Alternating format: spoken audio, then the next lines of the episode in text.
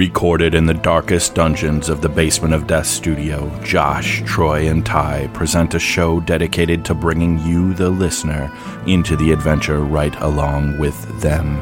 Pick up your sword or load your bolt gun, but don't forget your helmet because it is time for some playing and slaying.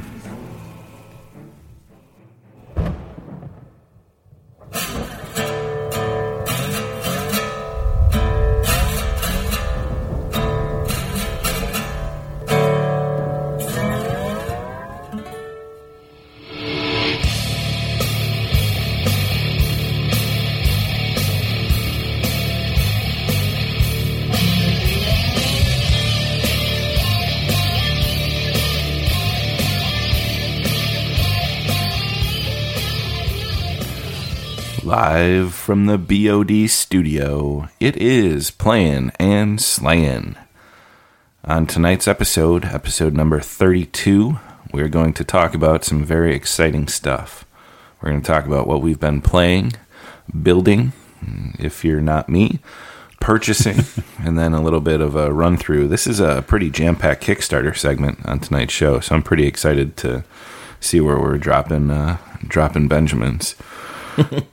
then uh, we're going to take a little bit of time talking through Quantic uh, Foundry's gamer uh, gaming motivation profile. We each took time to take a little uh, gaming personality test and find out why why we play games and what we look for.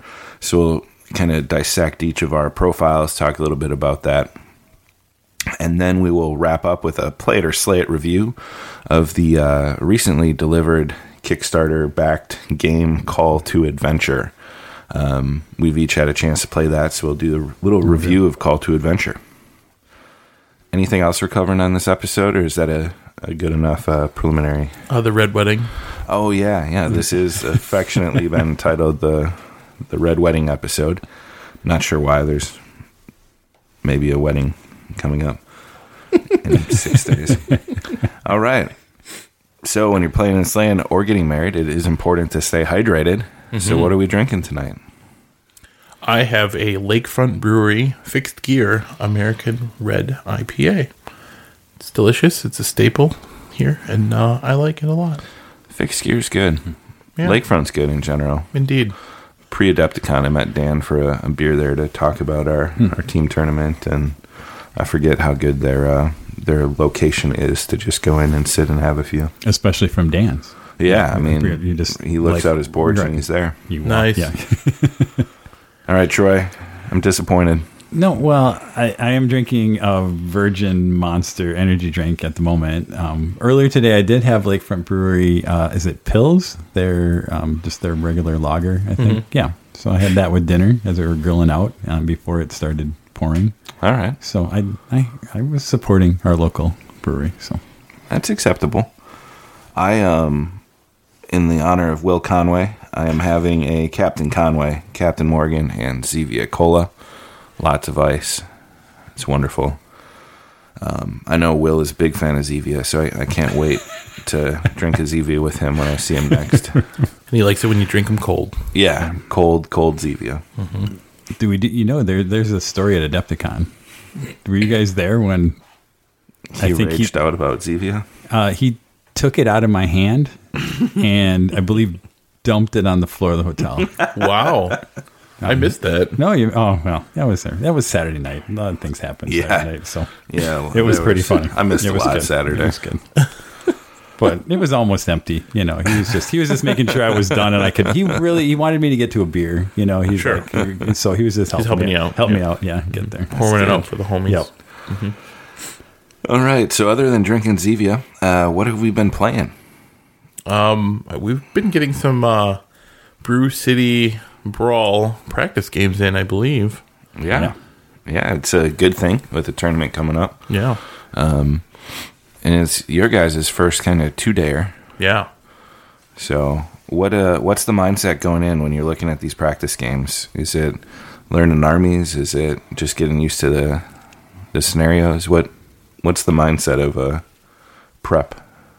So mine is just like remember more than 50% of my rules. So I think I'm getting closer to the 85% range um, on that. So it's just, yeah, me, it's a reps with the army.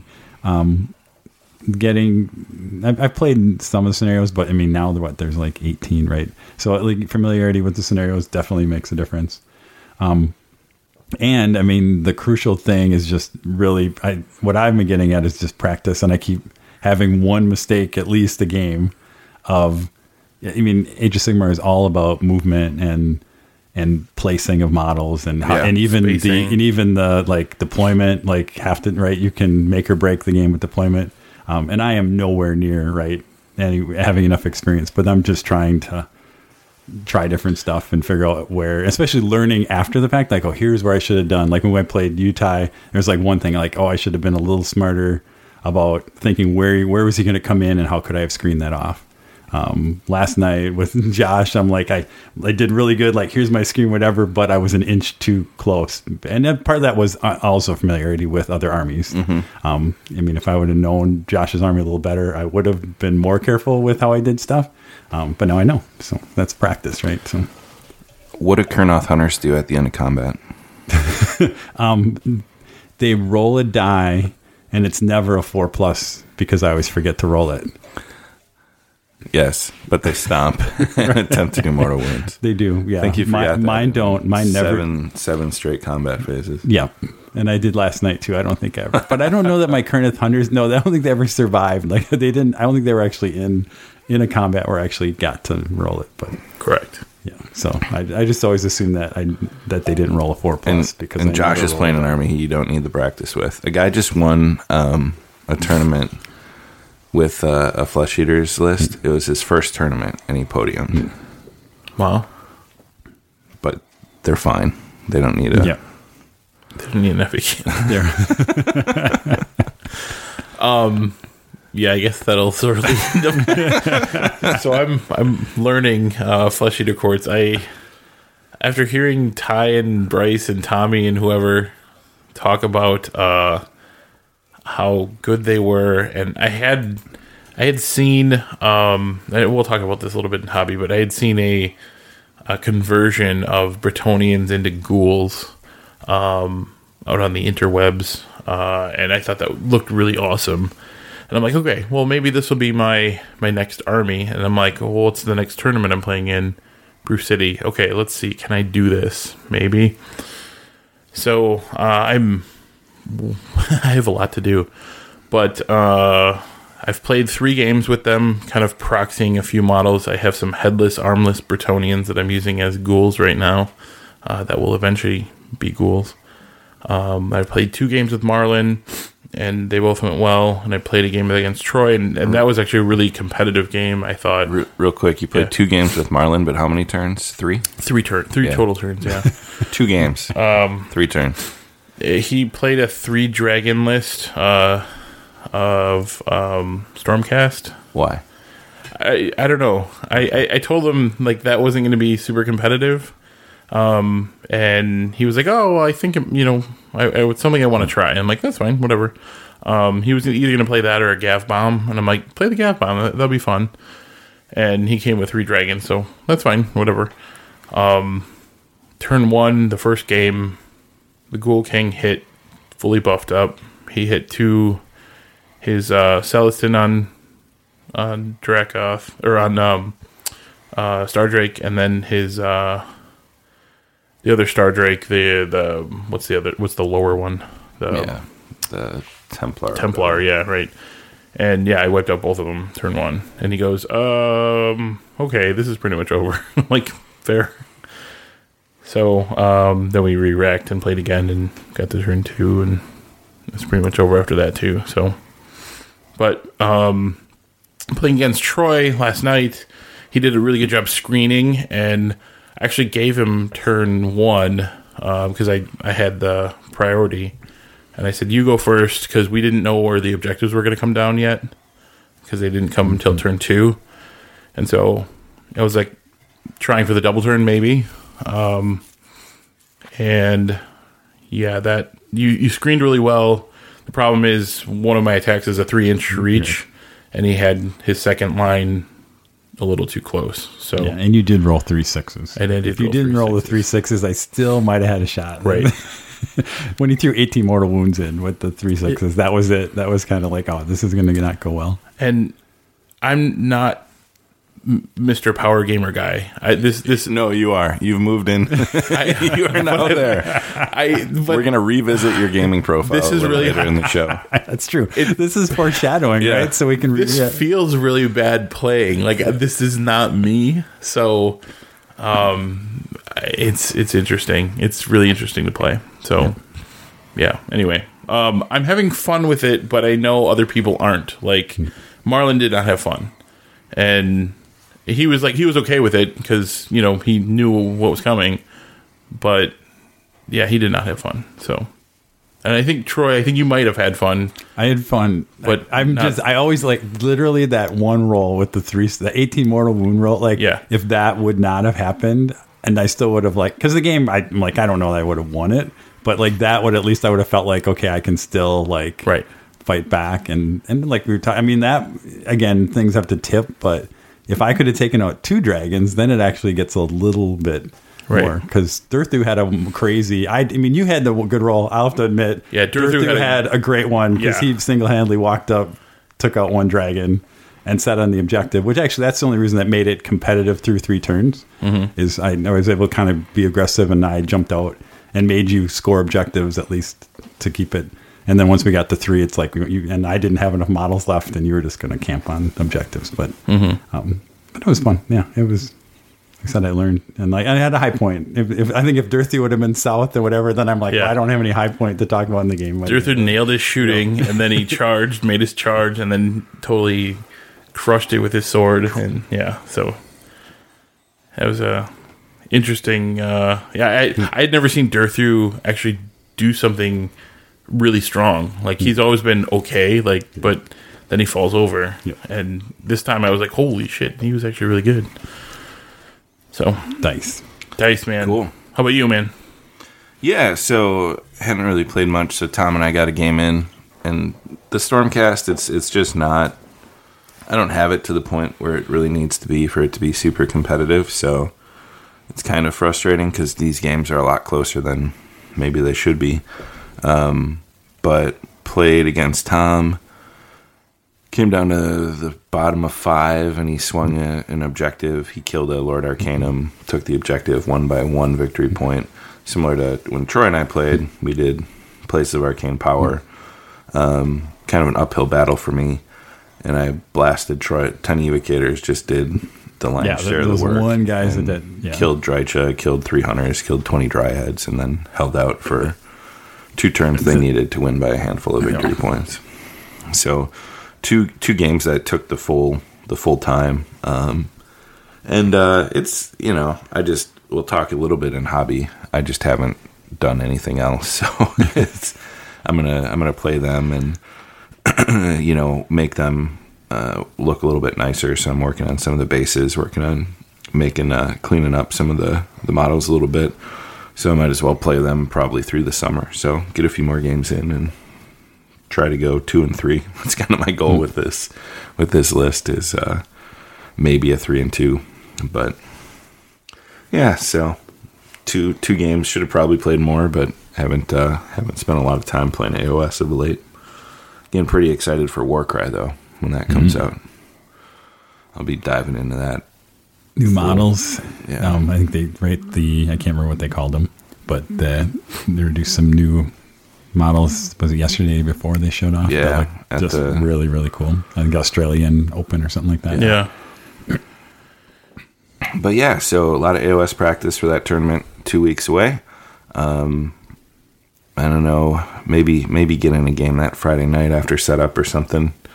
But uh, that's coming up soon, and it, hopefully everybody still plans on making it. I know everybody signed up. Paul and Eric and Marlon and you guys. So hopefully nobody drops last minute.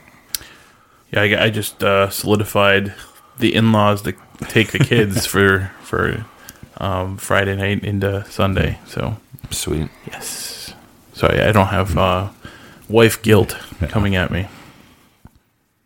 Excellent. All right. What else have we been playing? D and D. Oh, D and D. Have we? Or did you want to talk about? No, D&D's good. We can do D and D. Sure, that's what we've been playing a lot. That's kind of what it's been lately, right? AOS Yeah. and D and D&D, yeah. Yeah. yeah, so you guys are um, making some good progress in the lost city of Omu. Mm-hmm. Clearing through the shrines, making friends with red wizards of Thay. Going into uh, underground temple complexes filled with snake people. The making friends with red wizards got a little hairy though, because everybody wanted to attack them, Yeah. uh, except for me, and maybe maybe Brendan. I don't know. Maybe Brendan was on my side, but I, I wasn't going to attack them. That didn't seem like a wise. No. no, it Right, seemed like a good way to get killed. Tommy and Bryce and I don't know Paul. Paul. yeah, Paul was on that bandwagon too. All wanted to like sh- like shank them, and I'm like, guys, we're gonna get blown oh. up. So uh, at, right, right now we're we're okay. We're playing we're playing nice. So But it is I, it, from a meta game perspective. It is fun that we have. I mean, we have some like it's good because it's like who do we trust? Who do we not trust? It's not just like running combat. You know, Yep. thing. We have some political intrigue going on. Mm-hmm. Um, whether it's stuff that we're making up or Ty's actually seeding it, I don't know. Like we might, we might, we might just be ourselves making up this drama that really doesn't exist. Um, it's kind of funny, but it does add a fun wrinkle Yeah. to it. Everything, but yeah, yeah. And our latest stuff, I, I mean, th- as we've gone deep into the the snake people, like this feels like a movie at this point. Like we all made like this did not sound like the brightest idea in the world. Like let's be captured and go in and then grab the thing and get out. Like yeah. And what, what happened um, to our friend Akachi the barbarian? Josh? Yeah, the barbarian. So uh, there was two basilisks uh, and two uh, purebloods or whatever, or what were they called? The Yuan-Ti. Yuan-Ti, yeah. Um, kind of holding them and, and ready to attack with them. And uh, it, it did work to one of them, and the I think I killed one.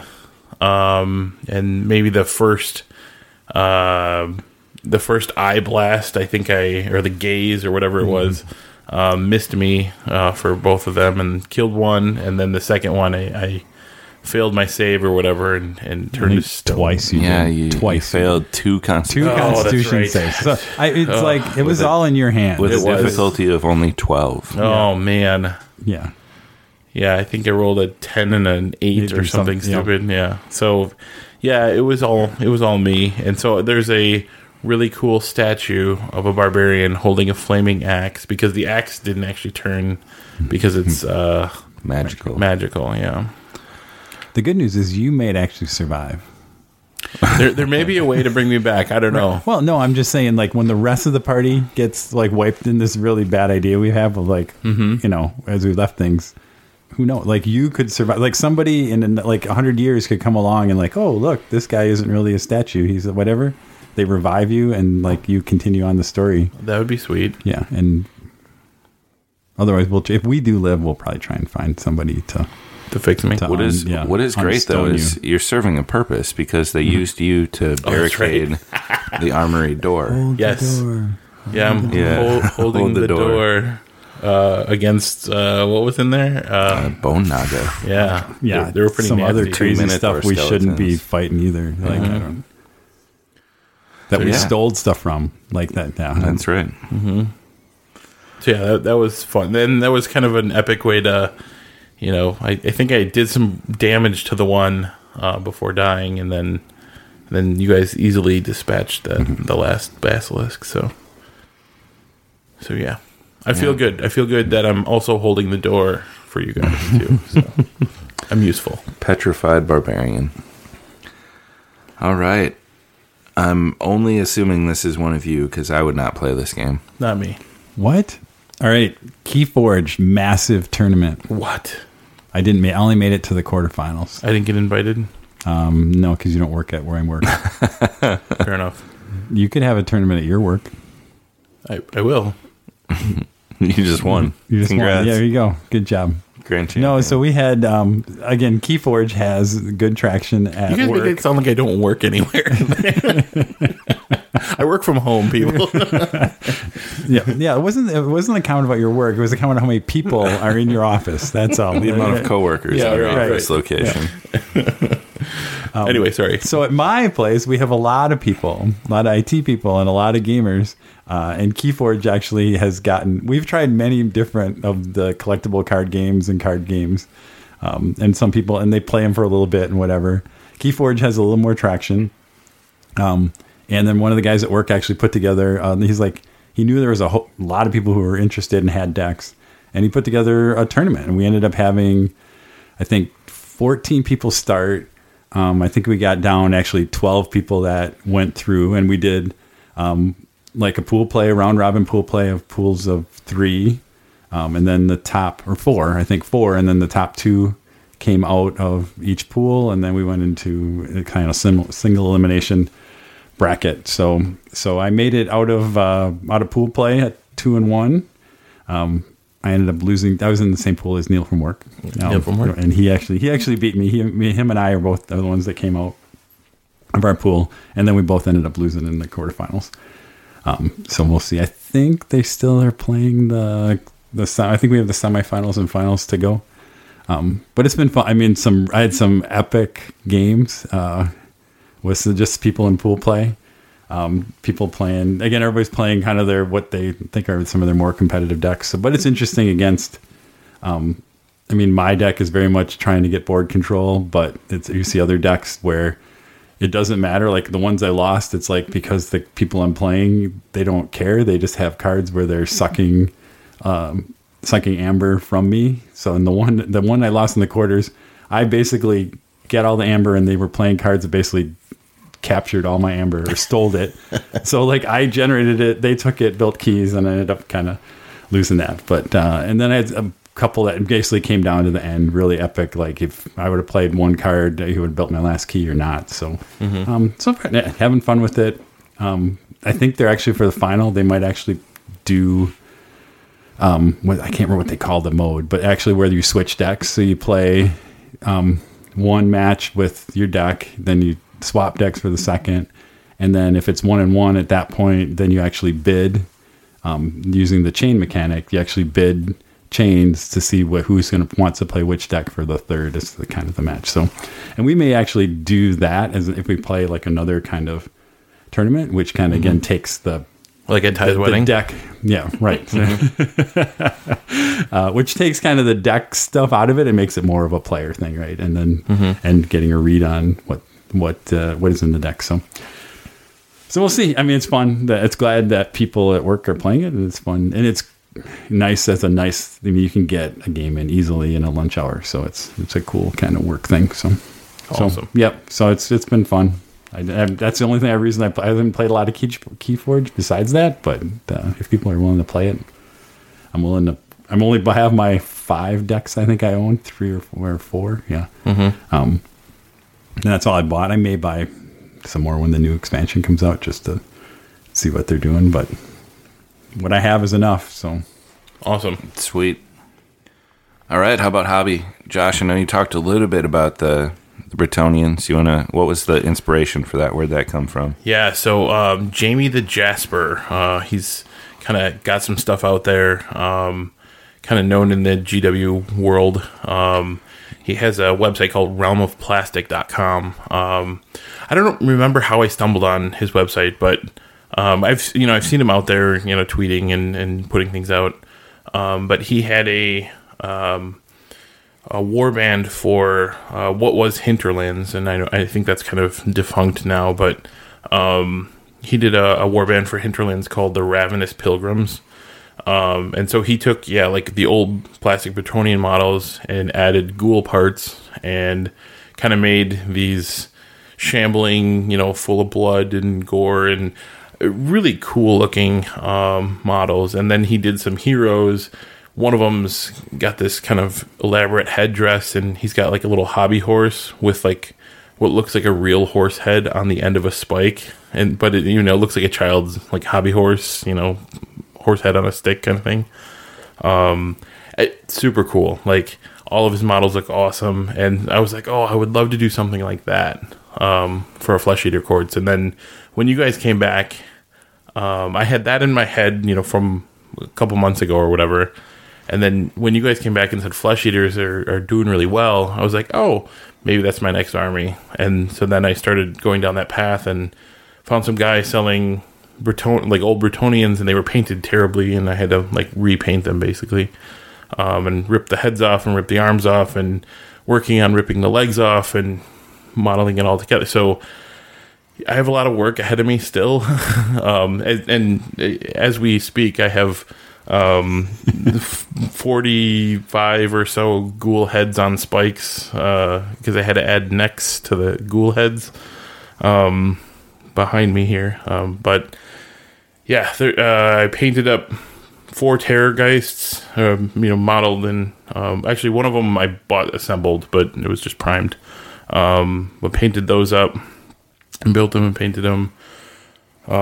did the and one of the endless spells, and then did the uh, the throne, and yeah. So anyway, a uh, lot still to do, but it's fun. Like it's kind of doing a conversion army, and and you know, kind of taking inspiration for you, from what you did, Ty, and from what you know Bryce has done, and other folks like doing mm-hmm. full conversion where you're doing you know a, a lot is is it's, it's I don't know seeing it kind of come together is, is really cool. Yeah. So yeah, definitely. Yeah. My advice to you is don't rush it, man.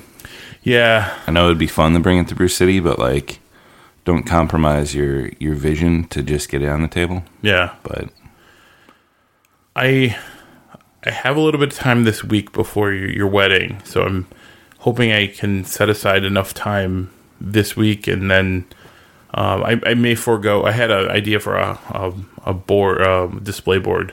I may just forego this display board completely and try to get it done in the next two weeks. Mm-hmm. Uh, get the army done mm-hmm. and then bring that. So we'll see. But again, yeah, I, I think I, will probably take your advice and not rush it if it's not going to be what I want. But that's that's the, the, goal is to get the army done. done. But we'll we'll see. So cool. Well, good luck. Thank you. We'll look for progress online. yeah. All right, Troy. What are your uh, robot minions producing? Um, they're uh, just some random stuff uh, from I think you when you were over you saw I did these trees from printedscenery.com yeah. that are um, that are pretty cool. They might show up on a display board if I figure out how I want to do that um, or at least one of them possibly. Um, and then I found some stuff from Corvus. I gotta think what they're called. Is it Corvus Minis? Corvus Corvus Games Terrain.com. Uh, he's done uh, starting to kind of put out some we'd call AOS type uh, terrain, and um, so I grabbed them. Again, they were like three or four bucks for the file, and so I grabbed it. And so uh, one's kind of this cool tower. I mean, it's a massive piece, um, so it's a really nice um, something to throw on a table and definitely takes up room. And then the other one's kind of like a, a ruin kind of, um, looks a little bit like what's the, the GW terrain set. Um, I can't think what they call it, where the it's just the Azyrite ruins. Azyrite ruins. It looks like kind of a blown up version of that a little bit. And I mean, similar, not thing, but uh, just kind of a corner piece. I'm holding my hands up, but like a corner piece of a building. Or, yeah, with or, like a floor. With a floor. Yeah. yeah. Again, a nice pretty big um, footprint of it. So it's mm-hmm. so I just ran those just for to have some more because I don't have a ton of like fantasy trains. So I'm trying to just build up a little bit of that. And mm-hmm. so I should put a little paint on those or something like that. And like I said, maybe I'll throw it on your table for Brew City yeah. so that we have a, a nice table there. So so that's kind of it. Um, working on some other small things, just some like to do some. Uh, little measuring tools, like just the nine inch and three inch little tools. I think print out some. I guess see if I can do something like that because those seem super useful when you're playing. Yeah, the nine inch sticks are. Yeah, yeah, see if I can do something cool for that. Um, and then uh, actually doing some um, the miniature, some trace, movement trace. Yeah, um, mm-hmm. stuff that actually Brendan was asking. Somebody had some that they're actually the ones that Brendan actually um, got designed, and so through cranking out a few more of those too for people. So cool, very cool. And then uh, since acquisition is hobby, I think me and you are going halvesies on a little pre-order of the new Looncurse yep. uh, box set. Yep, thanks to Landmine over at Mini Stomp over there. So. What a guy! He's swell. What a guy. Um, yeah, so that that I'm excited about the box because I have this grand scheme of an undead Wa uh, with a bunch of squig bounders and Loon King on Cave Squig and um, I've got sounds an- cool. I've got three models done out of the like sixty. Um, but yeah, so I started uh, using the squig bounders and hacked the legs and the arms and the hollowed out the heads of all of the grots and then putting skulls in, putting skeletal hands, lances from like the lance arms from the Black Knight's kit, um, skeletal feet. So I'm making skeleton grots for the uh, squig bounders. So I'm going to use the the uh, gloomspite half of that box, and I'm sure Troy you'll find a use for the arch revenant. Yep. I was just going to think. What, I couldn't remember what the heck his name was. The uh, That's a cool looking model with Yep. the wings, the winged like tree revenant guy. Yeah. Yeah, he looks. Um, again, it, it's just cool to add another hero in there for the Sylvaneth. Again, it's just kind of precursor when you get whenever the new book comes out here. Yeah. sometime. And Um, so the the box has three Kurnoth hunters, ten tree revs, I think. Yep. and the hero, yep. And then it's got the ten squig bounders, a squig herd, and a loon king. So it's kind of like Yep. And the other cool thing that's kind of out, I don't know if we talked about it, was for um, Warhammer Underworlds, they did a Sylvaneth box set, which kind of gives you some alternate tree Those rev models are models. really cool. So, yeah, so I, the leader's axe is fantastic. I just want like ninety of them because I want to do a White Lions army with all the axe halves from uh or blades from that one model. yeah. so I think Bryce and I priced it out. It's like a twenty seven hundred dollar uh, project if you buy You have ninety. to buy all those. Um, Get it done. never, no, not a chance. but I stupid. might have added on all those new uh, Warhammer Underworld Oh, sets cool. with the from uh, Landmine when I put in the order over there. So, 'cause, uh, right, you couldn't just order Loon No. Curse, right? Right. Yeah, it's not going to be enough. Well, a couple months back, I spicy dealed a Wanderer's army. And then I was sitting there, and he put up a spicy deal for flesh eaters, and I have already I have four of the zombie dragons start collecting boxes, and I had some bunch of ghouls, and um, I want to do another hobby project is a Night's Watch flesh eaters courts, um, so like Game of Thrones themed. Uh, I think I'm going to try to do that for Holy Havoc next year. So I'm looking at conversions for all the ghouls to be like wildlings, you know, from north of the wall. All the crypt flayers to be like rangers of the Night's Watch. So I'll do like billing cloaks streaming behind their wings, and then a ghoul king on um, on zombie dragon, and obviously I'll do it like you know the Night King and Yeah. an ice dead dragon. So that's the after the squig undead. Doing a lot of undead theme. stuff, but uh, so and I, I figure by then flesh eaters won't be the boogeyman anymore either. So it'll be a kind of a slow grow with a lot of crypt flayers because I I really like the blister skin um, Grand Court. so all purchase, but he had that up there. It was three star collecting boxes, the limited edition um, book, battle tome, the cards. Um, you know, so it was like four hundred dollars worth of stuff or whatever, three eighty with of, whatever it was, um, for a ridiculous deal. And I was like, "Yep, send it my way. Super spicy. send it my way. I'll buy it." um, but yeah, so I need to get back to painting though, and, and modeling. I've I've kind of taken a about a month without doing anything of significance other than staring at stuff or clipping stuff off a sprue. you know, um, hobby has been on on the uh, the back burner. Is a seating chart hobby? I wish I crushed out Feels the like a, seating feels chart. like a puzzle, right? It's kind of a yeah. Nicole's doing the line share of the work there, though. I'm I'm just like, okay, Supervising. yep, looks good. I did uh, I did spray paint some stuff um, for the the table number like holders with Nice. the right Yeah. color of gold. They were too shiny, so I sprayed them with the gold. Sprayed a thing for a centerpiece. You prime them. edge highlight. I just I sprayed it was the you know the craft store metallic paint. Um, Did you put a Xenial, wash? Xenial highlight. Yeah. I no, I just No. did a nice even coat. Nuln Oil. No, Yeah, no, no wash? washes. Mm-mm. Just right out of the can. Wow. Look at you. Yep. That's Yeah, uh, wedding hobby. It's not tabletop. All right, uh, Kickstarter. what is coming the Kickstarter? Like he He's- moves he's not on. playing- He I know he's not playing along at all. I'd like to kickstart my wedding. you get to twenty thousand dollars, you funded the wedding, and you can attend.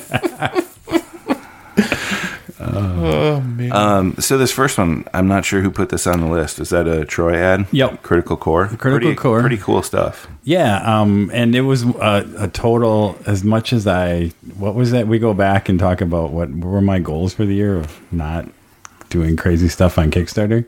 Um, but then I see you see stuff like this, um, and so step back. So Critical Core is really a, a tabletop RPG designed to help uh, kids with autism. Kind of they had some experts kind of you know take our what we all know and love as you know kind of d&d ish kind of thing and um and build kind of a role-playing game that definitely had i don't know I, I didn't go too deep in it but i assume like some of the characters and basically the quests that people go on that are supposed to again and really help people with autism kind of engage with it the social interaction things like that Yeah. and so it was it was something like me where I'm just like, uh, you know, it's nothing I'm, who knows I'm to play. But again, part of the pledging was you could pledge and then they would give a copy to somewhere and something like that. So it, it just seems like something I wanted to support and, uh, and it was easy, right? This is something right in our wheelhouse. is. And It is still up for pre-orders um, after the Kickstarter wrapped and funded.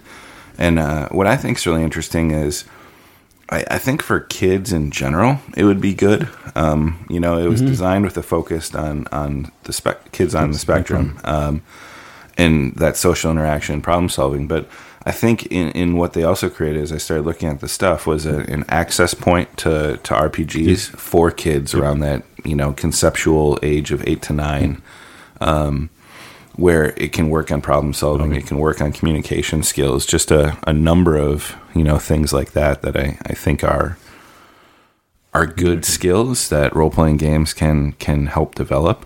Um, so I mean, I'm I'm tempted just from the standpoint of you know it, maybe it's something that Landon and I mess around with at at home, you know. Um, because D&D, I think there's an age point once you get 10, 11, 12 where it starts, you know, being a little easier to, to grasp and, and tackle. Um, but I think there's some access points for storytelling and opportunities there just for kids in general that this game just nailed. It looked it looked perfect for that kind of developing age of a child. right. And again, it's like $30 if you just want the digital version just Yeah. to kind of get your feet wet. And then I, again, like I said, I feel like you're, that money's going to a great cause. Um, and if they can well, it's a, it's a nonprofit org um, that designed it and, and put it out. So they're not they're not in it to make money. It's No. truly like you know occupational therapists. We're on board with the design process and, and other stuff. So it looks really cool. Critical Core. All right. The rest of this stuff is is not familiar to me. Who wants to talk about Blood on the Clock Tower? So blood on the clock tower. Have you guys? Uh, so this was a is it was a Kickstarter. I don't know if it's still open. There might be some pre-orders there. Um, so this is I got this from I heard about this from the uh, Shut Up and Sit Down guys, Quinn and and Matt, and my understanding it has it's one of these hidden kind of trader role games um, but they just think it's they've just talked it up as a super cool thing so it has some people will say like it's based on like the werewolf kind of thing but there's nothing no similar like only in that you kind of have roles and that you put things down. Um, but there's a story there's basically stories behind it and the the whatever you call it the the game runner uh, has a lot more options around what he can do. And you'll have people like a drunk and and you can give him information but most of him half of his information is wrong but you don't know that because you don't know that this guy is drunk but if you can figure that out and so uh, so there's a lot of bluffing and, and hidden role kind of stuff um, similar again th- what they always say is like you kind of go back to the the core roots of like a werewolf type Yeah. game to understand it but nothing like But I don't have to sit in a circle of chairs in the hallway at Gen Con. uh, right It- with it's two like drunk guys walking by screaming. That guy's the werewolf. Yeah. So again, this is an, again as I was trying to like not throw money at You threw money stuff. at I threw money stuff. at stuff like this just because I'm mostly because they just they Um, said it was this is the, the one of the coolest games theme. they've seen. Yeah, All right, so here's here's what I'm gonna do. About a month from now, I'm gonna put a Kickstarter campaign up, mm-hmm. and it's gonna be a game that just touches on all these like awesome themes that mm-hmm. Troy really likes. Mm-hmm. And I'm gonna put it at like you know a hundred bucks to fund, and then I'm just gonna make a game for Troy, and I'm gonna let him find it like organically on Kickstarter and back it. And and and put at the bottom like all proceeds go to kids or something. Yeah. Yeah. yeah, Helping the kids game dot com. Yeah. Mm-hmm. And we'll see how Dot, many dot org. Sorry. We'll see how many days it takes for him to find it as he's kicking through, you know, board game number 2732 on Kickstarter, where you got to click load more, load more, load more. Over under four days. I say under. you, This- you guys got me. But I, I would say if you're interested, check out Blood on the Clock Tower. The designers have a lot of blogs up there and things talking about different points of the game, and will do a much better job than I will around. Um, and or listen to again, shut up and sit down. I think a couple things ago they did a review on it, um, and actually it was funny. Their latest episode, they actually apologized for being so enthusiastic about it because they got a lot of flack for. Because normally they don't review like Kickstarter games and things like that, and so this So what you're saying is stop listening to this podcast podcast right now Yeah, and go, listen to no, finish ours, and then you can always go and listen to another one. I'm just kidding. I do like that one though. That's Yeah, it's a good one. good. Terrain Essentials. Terrain Essentials. This one I'm jazzed about, and I missed. What?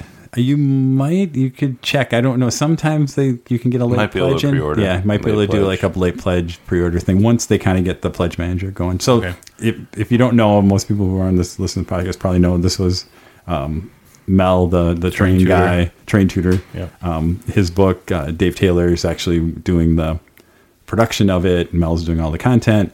Um, had the Kickstarter running around the Adepticon time frame.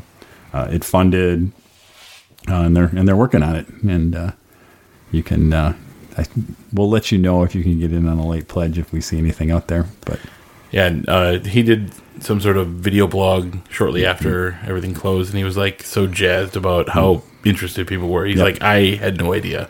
He's like, there's no way I thought this was going to be as big as it is. So he's he was way stoked. So I, I think that's super cool because he gives so much to like he did all, so many free you know things on on the web, and so. I, I really wanted to get in to at least give a little bit back to him and see what he came up with for, for this, and I totally missed the window. Like I, I just failed. So I'm hoping, yeah, there there is a late pledge. I'm yeah, in worst case, they always they'll, be available at retail. yeah, right. Um, just And- like just like Dave's book is right now. The Yeah. armies, armies. What I can't remember what Dave's book's name is, but armies, hordes, and something else or whatever, or armies, somethings and hordes, whatever the Dave Taylor book is. So, All right. so did you get in on this next one, Ty? So I, I'll be honest. I think it's cool, and I was excited for it, but I didn't want to pay money because the content's going to be out there someday anyway. Uh, but Critical Role, insane. Twelve million dollars, Crazy number. yeah. just bananas, stupid. bananas. Like we can't get clean drinking water in Flint, but we can get Critical Role twelve million dollars. I Oh. It's crazy. It's good though. I'm excited. it's good. It'll It's, be really it's good. good. It's good for the hobby. It's good for Yep. the the industry. It'll be a cool project. Um, but I'm I'm just kind of like Maybe they'll do it in Flint, and then donate some of the money to clean drinking water. Well, it's just, I mean, it just kind of like, I mean, there are popular things in our hobby, and then there's Critical Role, which Right. is just, and, and I, like, it's a weird, like, I don't know, I'm sure we're not the first ones to try and, try and figure out, like, what is all the things that have come together to make that as popular as it is. That you know, it's a combination of, you know, Matt Mercer and the other personalities, I think, and the timing and the game, and, it, you, and, you have uh, C, you you, have there's- C list like stars. I mean, voice actors.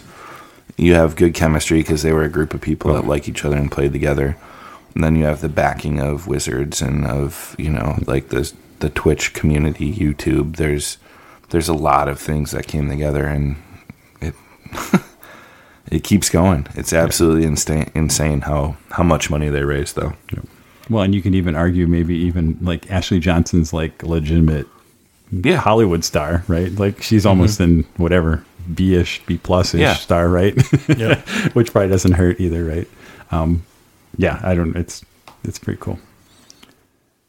And So- I did just watch the. I finished watching the one shot they did of the old Vox Machina. After kind of after that campaign, they went back and did a one shot to. I want bunch, Yeah, so bunch of spoilers if you don't haven't ever. I'm on that. episode 13 of the first. All right, then I won't give you a lot of spoilers, but they do. Something happens at the end where they leave one thread, and so it was cool for them to go back, and they did it in a, as a live event, um, and it was that was like a four hour, a one you know one shot adventure to kind of wrap up this thread that kind of came Yeah. out of the end, but it was all in the end. You're like, you know, they're kind of like. um you're like, oh yeah, they go off and this thing happens and whatever. So you knew that things were going to work out in general, but um, it was kind of fun. To, mostly, it was like to have that group back together from the original uh, Vox Machina group and and watch it. So Very cool. Uh, speaking of streaming and D and D, um, the uh, Fantasy Grounds Unity project is up on Kickstarter. So Fantasy Grounds is a virtual tabletop similar to Roll Twenty. We play on Roll 20 a lot, um, and part of it's just personal preference. Um, I, I thought Roll Twenty offered, you know, a few different options with the tabletop that Fantasy Grounds didn't at one point. Well, Fantasy Grounds has always had, a, it looks like, a little more luck with licensing. Um, they have a little more module content from some of the bigger companies. Um, well, this is their effort to kind of revamp and uh, bring features and things into Fantasy Grounds they didn't have before. Um, looks looks pretty cool. I don't know if it would make me, you know, switch over. Um, but it is is certainly worth checking out if um, playing online role playing games is is your thing. Um, just to look at you know, and, and they're adding some features that I think Roll Twenty already has, like dynamic lighting and some of the advanced fog of war stuff. That if you really want to to use in your games. Um, you can, but uh, I saw that. I probably won't back it just because I'm I'm going to stay loyal to Roll Yeah, Twenty uh, from the work I've put in there and the you know the the time logged. But um, Fantasy Grounds Unity is a, a project that is definitely worth taking a look at. maybe that's a, a future project is to do the complete uh, comparison of Yeah, roll check- check twenty. out both, yeah. check out both. And I, my interest would be basically from a back end standpoint, like how are they? How did they actually build it? What technologies are they built on? How are they scaling? Right? I mean, because mm-hmm. those things are probably going to be there any the- APIs you can link into? right, That right, sort of that thing, kind of thing. It would be interesting. I'm, maybe somebody's already done that. It wouldn't surprise me since a lot of us there tends to be this IT gamer kind of overlap, right? I don't mm-hmm. yeah. Yep. Fulfillment.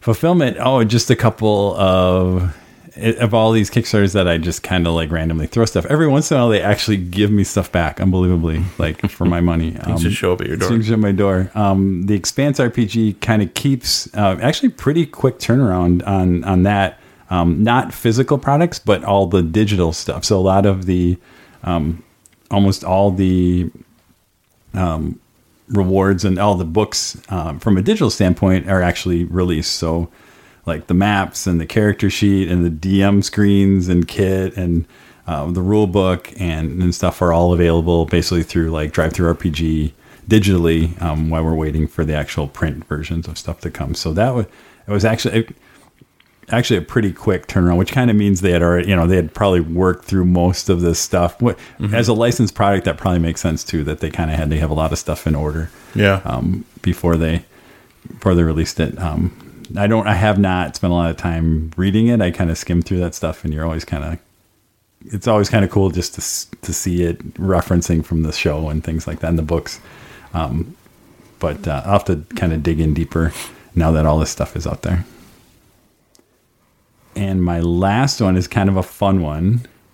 Um, I don't know if you guys ever um, saw the War in Christmas Village um, miniatures. I think we covered this back. Uh, When I did the first one, when when, I did did the the first first one. one, yeah, and Yeah, I, so I that. finally got the second one, which is more like axe wielding snowmen and um, zombie Santa Claus people and um, so at some point we need to I need to paint these people up and they need to, we need to this will be the next uh, custom BOD Christmas zombicide Day.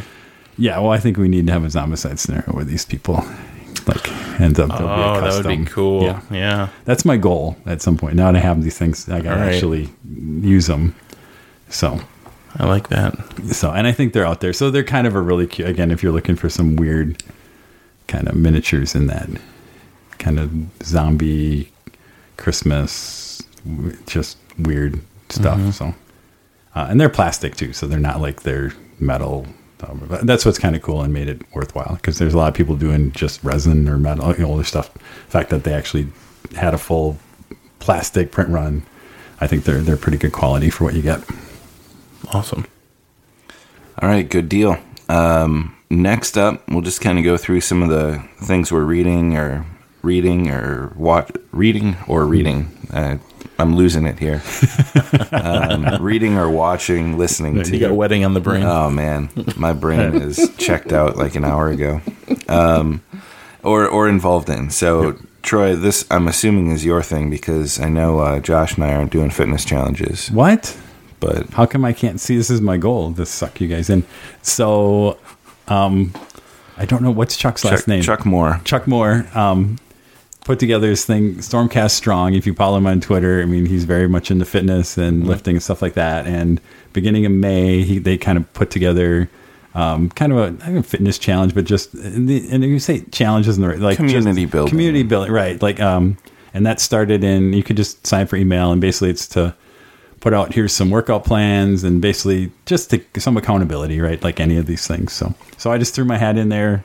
Uh, anything I can kind of do to um, keep myself accountable. I also we probably have another thing going at work too, but this will be fun and it's good to see. Again, it's always good to share. It's cool to how he's sharing. Here's some workout plans and um, stuff I can steal from that and do. And, um, and again, lot, again, a lot of it is just if you measure it right, it gets better. It's kind of the, even if you don't, it's amazing, right? If you actually have to tell somebody, are you working out and keeping track of your weight and stuff like that, it do good. So I think they're doing like just six weeks. It's a so? six week thing. Yeah. Yep. Um, so just to get started, my guess is they'll be like, here's a start and see how that goes, and then maybe do some things in the future that I don't know. Maybe some other people sitting at the table could get. You know, get, you I know, could do like Stormcast, like maybe work out once a week strong.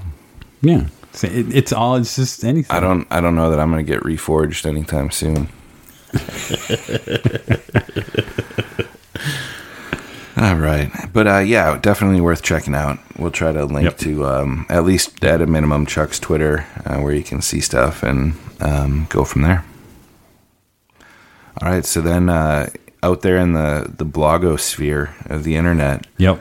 There was a review and, and recap of an individual's Adepticon experience. Yep. And part And, of that so Space Hulk. I'm not even gonna. So Ty, can you even? I can't even pronounce that. I don't know what word that is. Like, Sepulcher. Sepulcher. I'm glad you went for Sepulcher. it. That's a lot Yep, better than that. Sepulcher. Uh, Sepulcher of Heroes. So these guys played in our space. So, we, or so like a yeah, I don't some know. type of holy place. Yeah, it's Yeah. kind of interesting. Um, so these guys played in our Space Hulk game at Adepticon. Sorry, we were bearing the lead on the whole thing. Um, so the Sepulcher. uh, and they basically they have uh, a, a podcast I think called uh, oh, I gotta get it right. Allies of Allies of Inconvenient podcast, um, and then their kind of their blog is called that name that Ty just did. Um, and they had a, a nice. Um, they kind of covered their whole Adepticon experience, and uh, but when they were there, they kind of said, "Hey, well, well they, they had a good time," and they said, "Hey, we're definitely going to put this on our thing and talk about the podcast." They had some really nice pictures, um, better than anything I ever take because I never remember to take pictures of my game when I'm actually running it. Um, so I just want to thank them uh, for again saying nice things, having a good time, and uh, taking a lot of really cool pictures. Because I'm gonna probably ask them if I can steal some of those and Yeah, they use them on our shots. So they they did have some good, good. good yeah. I don't know why I can't know what camera he was using in order, but they came out pretty good. nice. Yeah. Um, and then also the same thing. Just want to say thank you to the guys from Independent Characters that played too, because they again they always have nice things to say when they were. I think uh, I think Jody was when they're on one of the latest episodes um, that he played, and of course had some nice things to say. So happy to, uh, always happy to do it, and happy when people are happy about running. So So, um, Gen Con event list got published today. Um, I got a text message from Dr. Gabe uh, with a event description that probably single handedly convinced me. Okay, maybe I buy a badge. now, if I don't get the event, then you can return it. then I can return it for credit for next year. um, but Cubicle Seven is going to have some of the new Age of Sigmar role playing game sessions uh, that they're running, um, which I you know I'm very interested in because Warhammer Fantasy Roleplay is is such a solid rule set. I'd love to see what they're going to do with the Age of Sigmar uh, IP, um, and they have several sessions of that. So uh, the Gen Con event catalog is is out there. Pre-registration is Sunday the 19th, 18th. something like that. Yeah. Yeah. Uh, so two weeks out, um, which puts it during right smack during the, the Bruce tail City end of round one of Bruce or round four of Brew City on Sunday. Yeah. Uh, so it'll be check the Wi-Fi, see, or have have some. Well, in the end, like now, right? It's just your wish list. So all you gotta Yeah. do is have your wish list, Have the wish list locked ready and loaded, and then and you see just, where you get. Then Yeah. just fire it off, and then you go. Um, but yeah, so that that is coming up, and that is always fun to see what games are being run and what you want to do or sign up for and not get a ticket for. Um, so, and while you're Oh, on that, I didn't put it on here. Um, is that the Nexus uh, Nexus Game Fair, which is first week of June? Um, their event, well, I think, went live today. Uh, event registration was Mm-hmm. up there, so I haven't even I haven't looked at it. Where I'm running some stuff on that Saturday. Josh might be helping me, but he's not committal yet. So we'll, but we will be doing something there on that Saturday. Um, so sign up if you want to play Zombicide with us, Yeah. or at least me. I'll be around. I can help. there you go. Yeah. Yeah. There'll be two of us. Yep. We're not sure which two. Maybe three. All right. So, also, what we do is some reading. Um, I've been doing a lot of reading recently. Uh, about a week or two ago, um, Gav Thorpe, some of the other Black Library authors, uh, were tweeting because uh, there's a science fiction fantasy writer, Gene Wolfe, who was very popular in the 70s and 80s, I think, um, who passed away recently. And they were talking about how influential he was in the lead designers and the creative minds behind Warhammer 40,000. Um, and they mentioned one of his book series. Um, I can't think of the name of the series now, but the, the first book or two is collected into a volume called The Shadow of the Torturer. And it takes place on a kind of post apocalyptic Earth um, and follows the story of a young man who's uh, he's a apprentice in the Torturers Guild. Um, Spoilers. well, I mean that's how it starts. That's the. But you don't really know that it's like You know what it's. You know that. you- well, kinda. You know where he Kind is. of. The first chapter talks about being an apprentice. Right. No, I'm the post-apocalyptic part. Uh, you A get little feel bit. You for get a feel for it. when you look right, at the cover yeah, of the yeah, book. You yeah, get a feel for it, and it's described as. But it is like one of the like This is unreal. Yeah. He can tell us what Primarch dies in the 30 second book of a series, and I can't give a general setting. no, I'm just some people will some people would call it because it I believe it is like one it is one of the like in the book there is like the like when they kind of when you kind of like oh yeah this is post apocalyptic like it's a little bit of a reveal in the in the book. This is fantastic. Who did Fulgrim kill? Um, Ferrus Manus. Spoiler. Spoiler, Troy. So I've been, I'm almost done with uh, The Shadow of the Torture. Horse dies. Um, dies. It's it's interesting. So, So how far are you? I'm, we'll have to do this. For, I have, about I halfway have through, maybe probably. 40 minutes left. Oh, in you're the- ahead. of me. in You're the ahead of me first by a little book. bit. It's weird. It's uh I'm hearing bits and pieces where I go, "Oh yeah, okay, that makes sense." Like um they use the term there's a character Talos, Talos, T A L O S. Like there's a Talos like the Dark Eldar. There's reference to an autarch. An autarch Yep. is you know a, a position of nobility that I've never heard outside of the 40k universe, but they reference that. So I mean, there are terms where I'm like, okay, that makes sense why they ha- use that language in 40k, knowing now that this book had a lot of it. Um, it's it's a little strange though. We can we can share kind Yep. of our, our thoughts off off Yeah, the mic, but Yep. it's it's hard for me to get into because it's it's clearly like when he was writing, it was a different style Oh. of science fiction Yep. than we get now. Different style of fantasy, like Yeah, I'm. Yeah, I mean, briefly, I'm enjoying it, but it's not something that I'm like, like, in like super engaged to.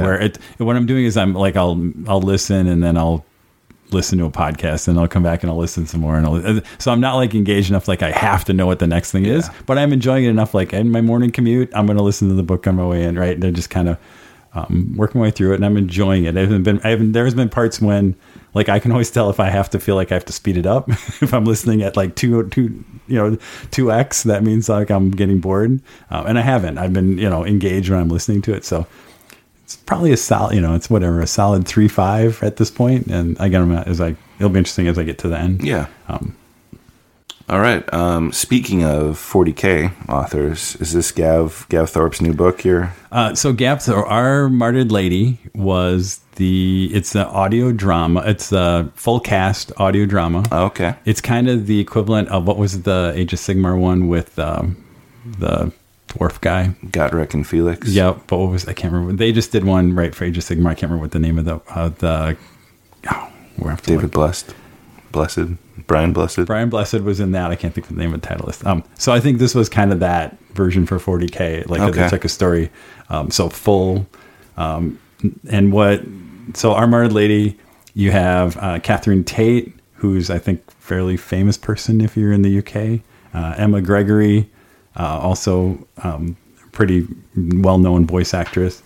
Um, and so you have Celestine as one of the lead characters, and then you have uh, what's her name? I can't think. Uh, the Inquisitor Greyfax as so, uh, which is really cool. And for 40k to have two like female leads in an, in a book, Yeah. is is pretty cool. Um, and it's uh, it's an interesting story. I, I think you. It's like four hours long, kind of that uh, you know mid length audio drama, uh, full like sound effects kind of stuff. Um, uh, interesting story. Gav, I mean, went through an interesting uh, something fairly major um, in the 40k universe, um, and then it's just cool to see Celestine like not just as a you know big warhammer on the table, right? but actually as a character and interacting with people and and her motivation stuff. And she has some pretty cool. There's some really kind of cool scenes because in the end she's a superhero, right? Um, in in a, in a universe of superheroes, she's a super superhero. Uh, so that's that's pretty cool. It does suffer a little bit from the audio drama. Um, unlike they did with the fantasy ones, where they actually had um, I can't think of uh, of Toby. They had Toby Longworth actually as a narrator in the book, so he could describe scenes in between the voice. This is pure voice actor all the way. So you end up with this kind of weird thing, and you know, you give like you have characters describing it, it, it- as they're talking, describing what they're seeing, just because, right? Because you're doing an audio drama. So there's a couple of you know places in there where it's a little, um, I don't know, a little clumsy. I think in terms of trying to describe the action. Um, it's like, oh, look at that building exploding and bursting into flames, you know, kind of thing. But, uh, but overlooking kind of just the the mechanics of how do you do an audio drama. Um, it's uh, it was it's a it's a fun read. Uh, four hours available on Audible, so you can get it for a, a credit. And uh, if you're in the 40k and kind of want to see the uh, women of 40k in uh, in uh, full uh, full display, I would recommend it. That's a good take on that Troy Weiss in the black shirt with independent characters logo on it. What we can't wear other podcast T-shirts now. No, no, I'm just describing. Oh, okay, I'm I saying. get it. Oh, I get it. I get it. Wow. I get it. That That's went good. way over my head. It's, it's real good, but you guys Yeah. totally missed it. No, that was really good. that good. was good though. That was so good. You that we missed surprised it. me. Yeah, Thanks. that was Thanks. so I good. just jumped out of I don't even want to talk about books anymore. I just want to talk about how good that observation Yeah, was. Um, so, riding the wave of female characters, I'm reading a new book from Sam Sykes. He's a fantasy author that I really enjoy. Um, he's kind of one of the younger, like contemporary guy guys writing in fantasy. Um, and the book is called Seven Blades in Black. And what is really, I always like fantasy when there's a new, unique way that magic is used in the world. And this, I haven't read anything like this. Um, all mages barter with this some mystical lady. Uh, the lady merchant gives them their power, but they give up something to get that power, and it's called the barter with a capital B, and that's how they obtain their their magic. And then there's the empire, this imperial group that uses wizards, this revolution that is no magic, and then this land between the Scar, where there are these like religious fanatics called the Haveners. Um, and the woman telling the story is Sal the Cacophony. And she is a gunslinger with like a magical gun called the Cacophony. Um, and you start to hear her story, but it's all being told as she's uh, been taken prisoner and being interrogated by a revolutionary officer before her execution. So it goes from the room where she's being interrogated and telling the story to what happened to these people, and then the flashback to what happened as you get her interacting with the world.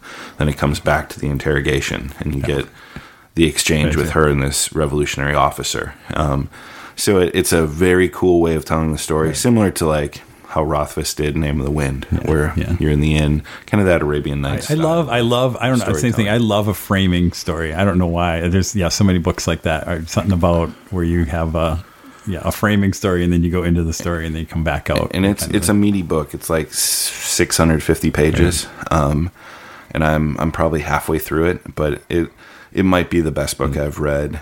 I know I swooned over the Builders kind of last year.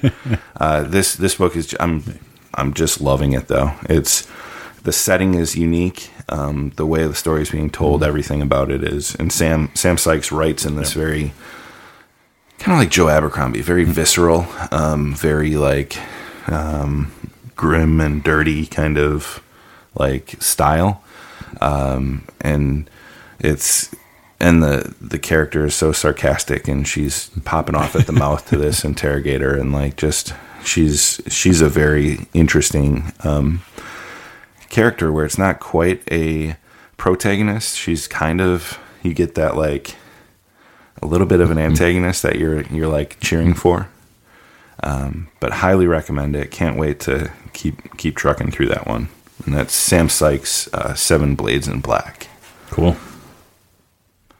All right, we're gonna take a quick break. Then we're gonna talk about how I love conflict, Troy loves immersion, and Josh likes just relaxing at the game table. As we go over the uh, board game motivation profiles of each of the three hosts.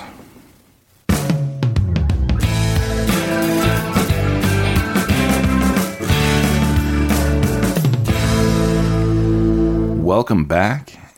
It is now time to really get into our heads and understand what makes us tick when we sit down to play a board game. Um, now, just a few things to kind of level set. So, QuanticFoundry.com is the group that does this. Um, they've kind of correlated the results of however many thousands of people have taken this um, to put you into really a percentile in uh, in different elements. So your profile, uh, when we talk about your board game motivation profile, takes into account uh, your percentile rank across a range of gaming motivations. So your scores are really based on how strong your motivations are relative to other gamers. Um, they go into much more detail when you complete the quiz and give you kind of what that means and how you pursue gaming. But you're asked a series of questions about what you look for. And, you know, if you're playing a game with um, a lot of cooperation, like a co op, how does that make you feel? And you rate it kind of on that one to five scale. And you go through a number of questions. And then at the end, you get this little kind of grid um, with percentiles across kind of four key areas. One being um, interaction, like conflict and uh, social manipulation, strategy um, versus like discovering different mechanics and things in the gameplay. Immersion and aesthetics are at the bottom of the. I'm kind of moving around Yep. the the the I don't know the shape, the diamond. and then on the the left hand side is the social fun uh, cooperation aspect.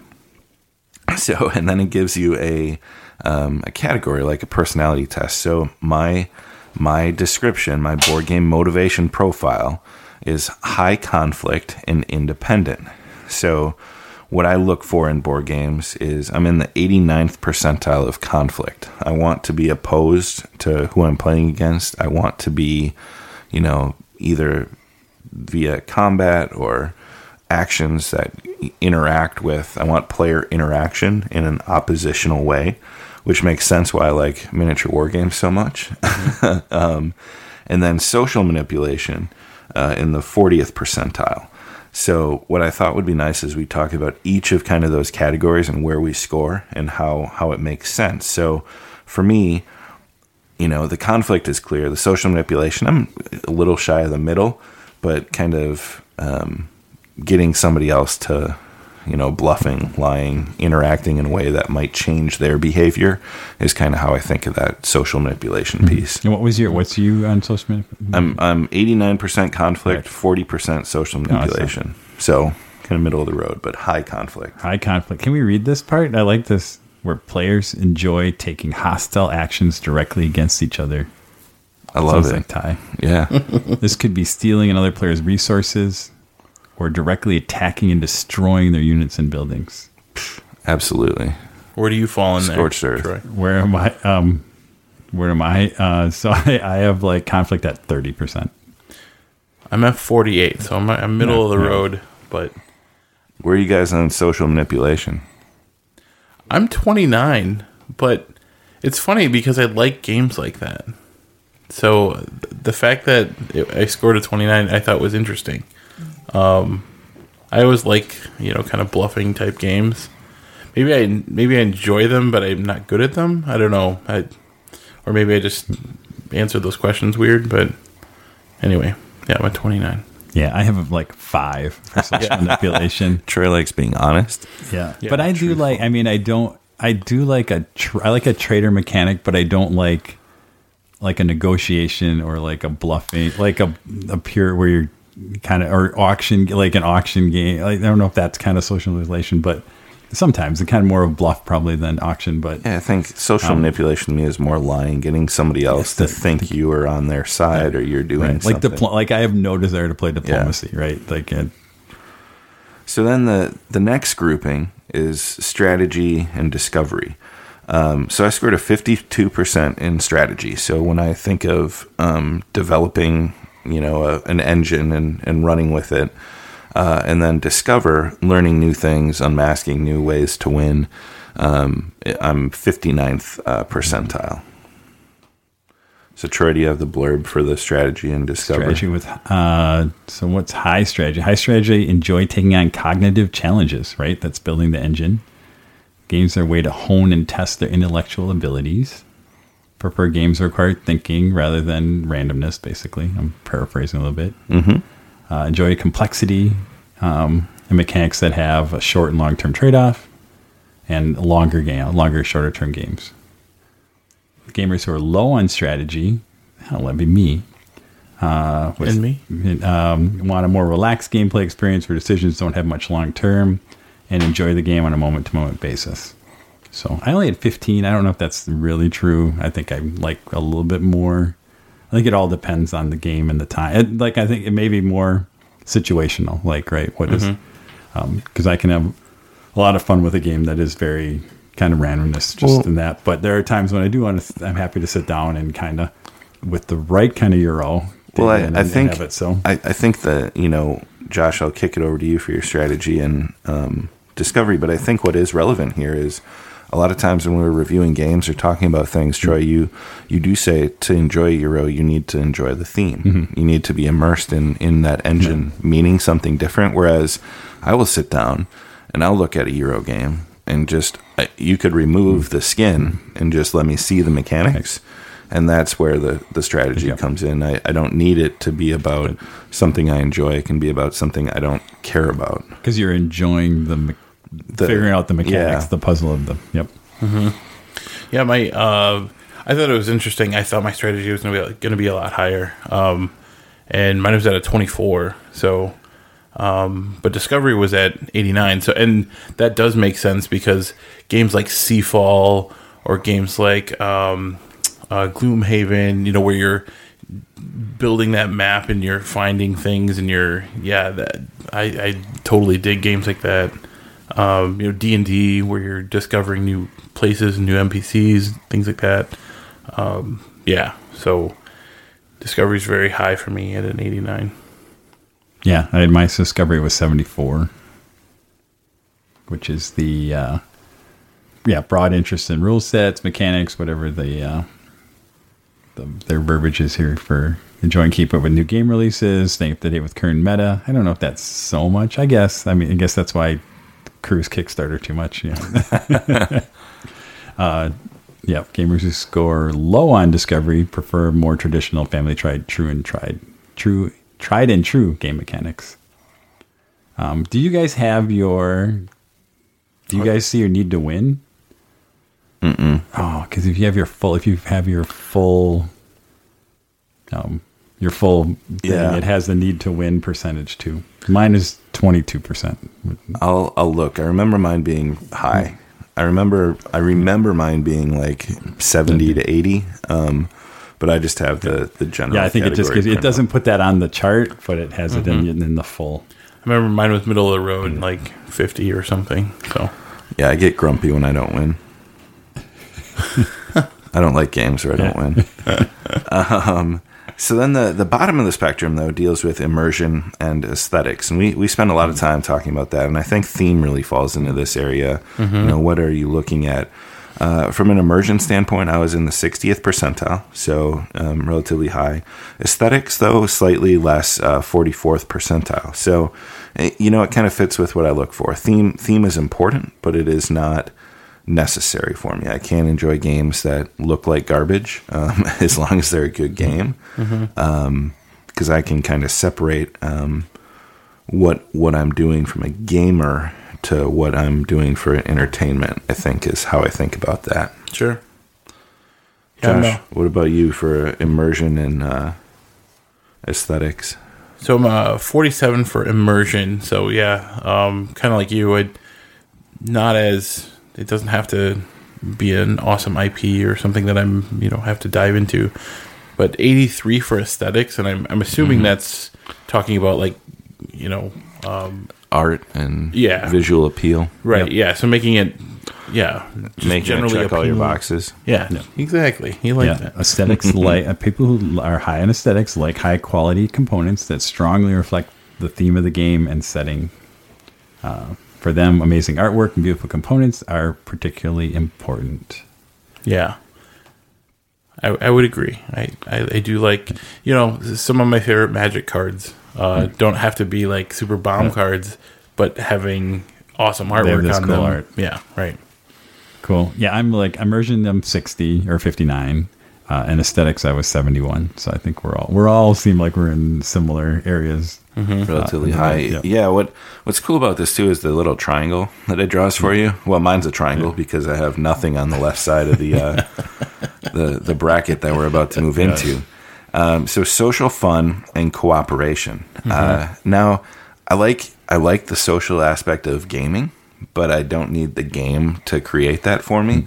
So much so that my what I look for in my board game motivation profile, social fun, I'm in the fourth percentile. Four percent. So either that means I don't need to play games with other people, or people don't like me when I play games with them.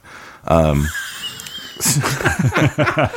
so I feel like I feel like if you're in the like below the tenth percentile, you're kind of like you know the needs improvement. So I need to work on enjoying games that create social fun, and then cooperation, where I was like. Co-ops can be fun. I like the occasional co-op, but then I thought about it. I'm like, well, I always like being the winner in a co-op. I like being the best, you know, killing the most in Zombicide or you know, doing whatever adversarial type of interaction I can.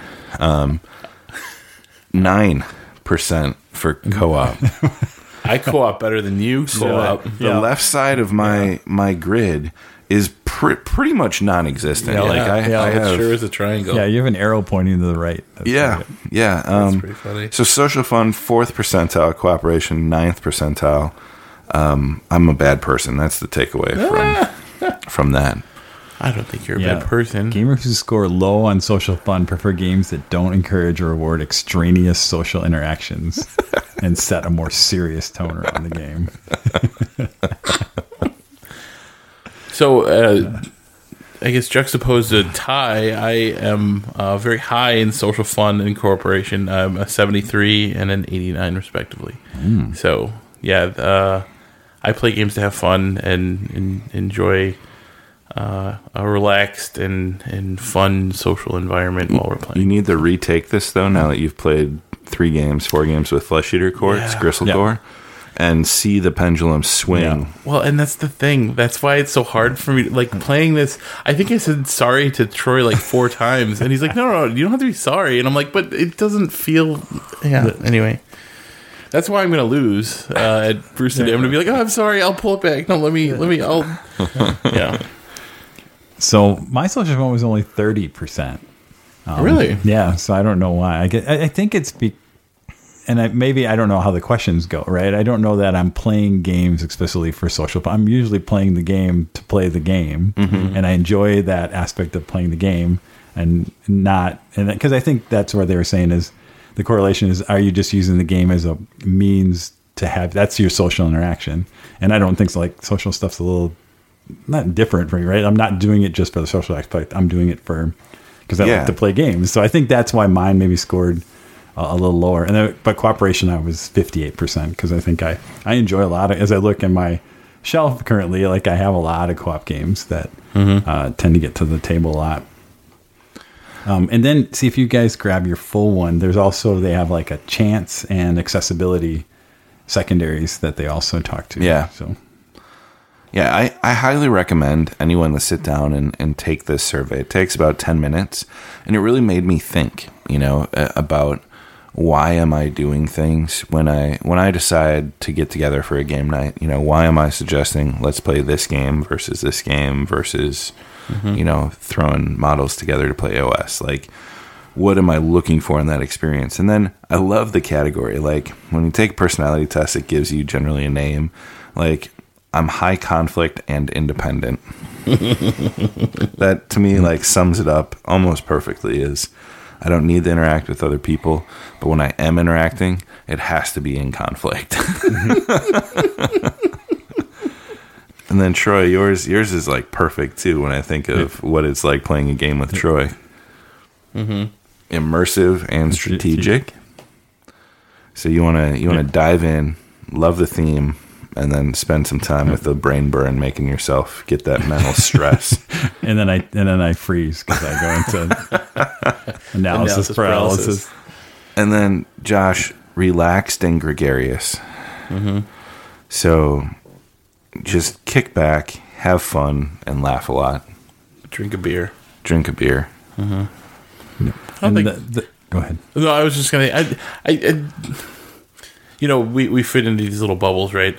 I, I, I do feel like there's a little bit more to each Yeah, of us, yeah. right? That, that, but yeah, there. I- I think that kind of sums us up a little bit in in our game style. So that's it's it's it, definitely a fun quiz to take, and I'm glad you found it, Ty. Because Yeah. yeah. And it's, I mean, there's a lot of stuff here. Again, if you get the full, Yeah. as you dig Yeah. down and do the full thing, like there's a lot. And then it actually gives you game recommendations. Yeah. Um, which I think they're continually to crank. And so, like mine, what's interesting, like, um, and it gave me something, not that I need to buy more games, but like Spirit Island was what came on top of me. Oh yeah, that was a fun one. Mechs versus Minions is up there, which I own. Kingdomino is number three, which I own.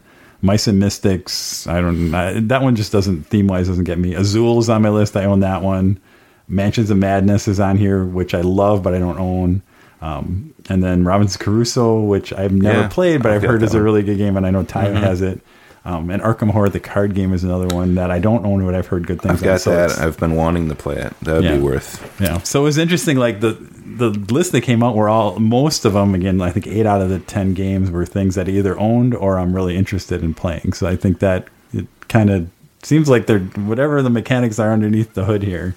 uh, is pretty cool. I don't remember my full list, but I remember Zombicide or Zombicide Black Plague. One of one of the two was on the list. So, and we definitely like that. So, or I do anyway. I'm pretty sure Twilight Struggle was on mine. All right, Awesome. so we'll put the link out there. Um, definitely check it out. Take the time and then share share your results on on Twitter, uh, Facebook, whatever. I think it'd be cool to see kind of where where other people come in. But it's quanticfoundry.com, uh, and it's their board game motivation profile. So good deal. Let's just keep steaming right ahead Awesome. into our play it or slay it review of a little ca- card game called Call to Adventure. Um, I believe it was Brotherwise Games Yes. Yep. uh, produced this. Um, Call to Adventure is a hero building card game where you're telling the story of your hero's journey. So uh, you start the game with your little player board that has room for your, what is it, your origin, your Motivation. Yeah. motivation, background, and destiny. Yeah, something like Yep. that. and you're you draw from those decks and you pick a card that kind of sets the tone uh, for what you're you know were you an outlander were you a, a peasant were you a soldier what what that background was then what was your call to adventure you know um, did you join the king's army? Did you become a, a thief? Whatever it may be. And then your destiny is the hidden card that's on the, the end. And the game is played through three acts where you are um, either facing challenges and overcoming them or picking up traits to build to your your three kind of player board cards and then those have symbols on them that either score points match symbols for end game scoring or give you card draws um, or add to you the runes that you can use in facing other challenges so, in essence, a very, I think, simple game mechanically. You're rolling these runes, like these little kind of plastic Tile thing. Tile. rune tiles, stones, yeah, rune tiles, stone. um, trying to score successes to overcome these challenges. Um, and there's a cool mechanic where you can gain, uh, you can take dark runes and risk gaining corruption, but it guarantees a success. So you spend experience to get a dark rune. You can do that up to three times in a turn. And if you roll the moon symbol, you actually gain two successes, but you lose on like the hero anti-hero track. Um, so I had some fun interactions with with that, where I was trying to be an anti-hero because I was serving the darkness. um, and uh, you can you can manipulate kind of how many runes you're rolling with that. But I thought, you know, when we think about um, mechanics, my takeaway was it felt easy. I didn't really feel like I didn't fail much, and I guess part of a hero's journey, maybe that's a part of it. I I don't know. Yeah, and uh, way I keep trying to go back as this is we went through the rule book a couple different times now, and I'm trying to figure out like it does feel like are we really playing right? Or are we missing one rule that should add a little bit of difficulty, or maybe not? Because I don't because what would like in the game we we played right if if any one of us would have kind of stumbled and failed, it feels like you'd be really behind At least a turn. at least a turn, right? Yeah. That you really would have been at a disadvantage. So Yeah. I don't, yeah, Like I don't I- know. I'm I still, I'm still not card. convinced that we're playing hundred percent right, but who knows? It, At a but it hero card, if if one of your opponents fails, you may immediately Yep. take their challenge. If you're successful, skip your next turn. So like it doesn't let you Yeah. leapfrog there, but mm-hmm. Yeah. There's also a card in there that makes somebody do it twice. I don't Yeah. think, I don't know if you get, you must not, I think it's in the anti-hero one. I, um, that if they make it, you can play it and then they actually have to roll again to see if they succeed twice. I, yeah, I mean, Yeah. it was. It felt. I don't want to say simple. There's a lot going on, um, and when, especially when you're thinking about scoring, I think if you looked at it a layer deeper and you tried to figure out, like me, I was, I was just building a fun story. I was like, oh yeah, I go dive into this, you know, this abyss, and I save a lost love, right? And I was building out the events to be more of like a fun story than paying attention to symbols until a little too late, but. Um, Yep. it was it was it was fun. It was interesting. The art was really is really Yep. good. Yep. I was really impressed with the look and feel of the game. yeah. Yeah, I think the components. I mean, if we kind of run through our list, we usually hit right. Components, I think, are yeah, really everything in there feels high quality. Yeah. The card stocks, they're they're larger cards, kind of uh, what do they call it? Like uh, Tarot card. tarot. That's where I'm, I have like T name. right? Yeah. Tarot card size, hard, you know, glossy, really thick. The rune Um, stones the- are real nice plastic and you know polished and yeah. Yep. So uh, I think the components were all good. Like you said, the graphic design um, seemed good. I mean, we Josh was asking us about colors, and we're like, well, we didn't care about colors because they was there's always a symbol uh, in addition to colors on on different things. Yep. We did have a little, and most of it was a little confusion on we as we were setting up the very first time to make trying to figure out what all the different card types were. But part of that was just us, not the game. Yeah, not not sorting through all the cards sorting like through the cards and yeah. things like that. Uh, but once we got the hang of that, and uh, thanks to Becca Scott for watching, we were watching the video on uh, Geek and Sundry. Geek and Sundry. Yeah. that helped us get through there. So, um, and then theme. I mean, really, the game is theme, right? I mean, Yeah. really, the whole thing Building the story is of your building the story. Yeah. Um, and I don't know, um, like Ty, like you were saying, I don't. It'd be interesting. Like there is some like figuring out what's your best thing, but there's a lot of randomness. Like because it depending what cards Yeah. available and what symbols you have on your cards you have, and I don't know that you can plan too far ahead. Um, right, Uh, and then you're And then somebody always- takes the card that you were going to go for, Yeah, and yeah. yeah, right. and just what's there. So it seems like there's always going to be a lot of randomness just kind of in the game. You might be able to try certain strategies, right? Like I'm really going to try, and some of that, right? I'm going to go dark because that's what my um, what's the final? I mean, right? your the destiny, card, kind of helps you, you. you can look at and keep hidden. Kind of sets the tone for where your bonuses are going to be. So, like, I knew, okay, I need to do darker deeds. I need to get to a point where I'm accrued Yeah. enough corruption to score these these points. Yeah. Yeah. And I had the opposite going for me. Um, I needed to be the, the quote unquote good guy and, you know, be uh, doing the hero type things. And so, yeah, it was, it was funny. Ty was going all dark and I was going all light. And Troy was kind of sitting back there going, oh, I see what you guys are doing. yep.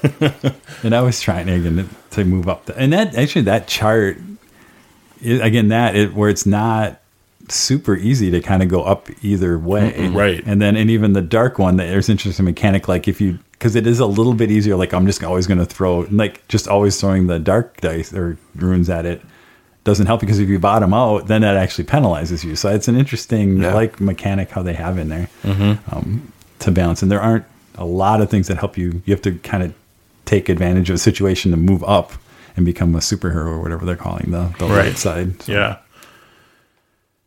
Yeah, I, I- I got lucky and drew a, a hero card that let me jump to Netted you 13 level. points. Yeah, it, was it was kind of the game winner card for me. So Yeah. Um, Yeah. Anything? I don't know. Anything else? I mean, a, um, Kickstarter game. I think uh, you know it. It made sense. Um, an expansion coming soon, which which is part of what drew me to Right. in the first place. that's we was had to talk about that. Pat Rothfuss worked with them to do a Name of the Wind um, expansion, and when you when you're familiar with Name of the Wind and understanding that it's a hero telling about his journey, it made sense. Um, so it'd be cool to see those cards and kind of see the the artwork uh, Yeah. in that card set. Yeah. Um, but what, what was the price point on Call to Adventure? Was that a forty dollar game? Let me stall while I try and figure that out. So you know when we think about the the product, it plays uh, what two to five, there, or there's a solo Uh, variant. two to four. I think Yeah, it's just one- four. Yeah, one- one, to four. Actually. one to yeah. four. Yeah. Um, yeah, because there's a solo variant, which is interesting. I don't know how much fun it would be to play by yourself, um, but what what I thought would be something cool too is I know some people sometimes struggle a little bit with character backgrounds for like role playing games, um, and you can roll on charts and pick up traits and stuff. But this would be a cool lead in to kind of give you an idea of what your character's storyline was for something sure, yeah, beforehand. Um, you know, or just to, to flip through the cards even and, and get some ideas. They they captured that element to me of um, you know, telling a story Yeah. through through the gameplay. Um, so for for fans of immersion and theme, that's a uh, job well done by Brotherwise Games. I don't know Yep. for for a guy like you that's uh, an ind- you know more independent gamer, you might want to try the solo. Well, adventure. so so what I was going to say is there's very limited player interaction. Um, Yeah. Yep. You're basically doing your turn and not interacting at all. So even something like a wrinkle, being able to play an anti-hero card that interferes with your opponent, there's limited aspects to that. So there wasn't much conflict yeah, um, at all. You're you're really just building your player board um, and not controlling the, the ebb and flow of anyone else's turn or, or gameplay. yeah, So you are correct. It, it, the base game's forty bucks, and then the,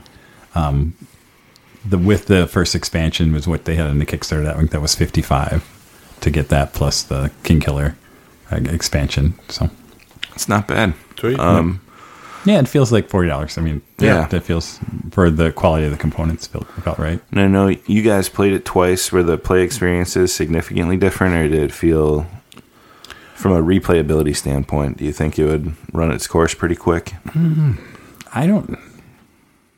I mean, I'm again. We I played twice, and I'm still like, oh, I'd like to, like to, I'd like to play again to tell a different story. To like, Yeah. yeah. So I think there's a couple. There's a, a few more, at least a few more to go to get through, um, just to kind of tell that story. Like, oh, I want to have a cool anti-hero story once, or I'm Right. going to try and do the super paladin, or I'm going to play. Yeah, like it seems like there's enough variability there that I'm still interested. Yeah, I had two uh, plays where it it was advantageous for me to be a hero. Um, I'd, I'd like to try to do a play where it's yeah you're more of an anti-hero. So, um, but yeah, no, I I thought it was it was it was good. It was a fun game. Um, and yeah, the fact that you're telling the story of the hero as as the game progresses is I think kind of cool. Um, sometimes you have have to pick between you know um, which fate line you're going to go for for a card.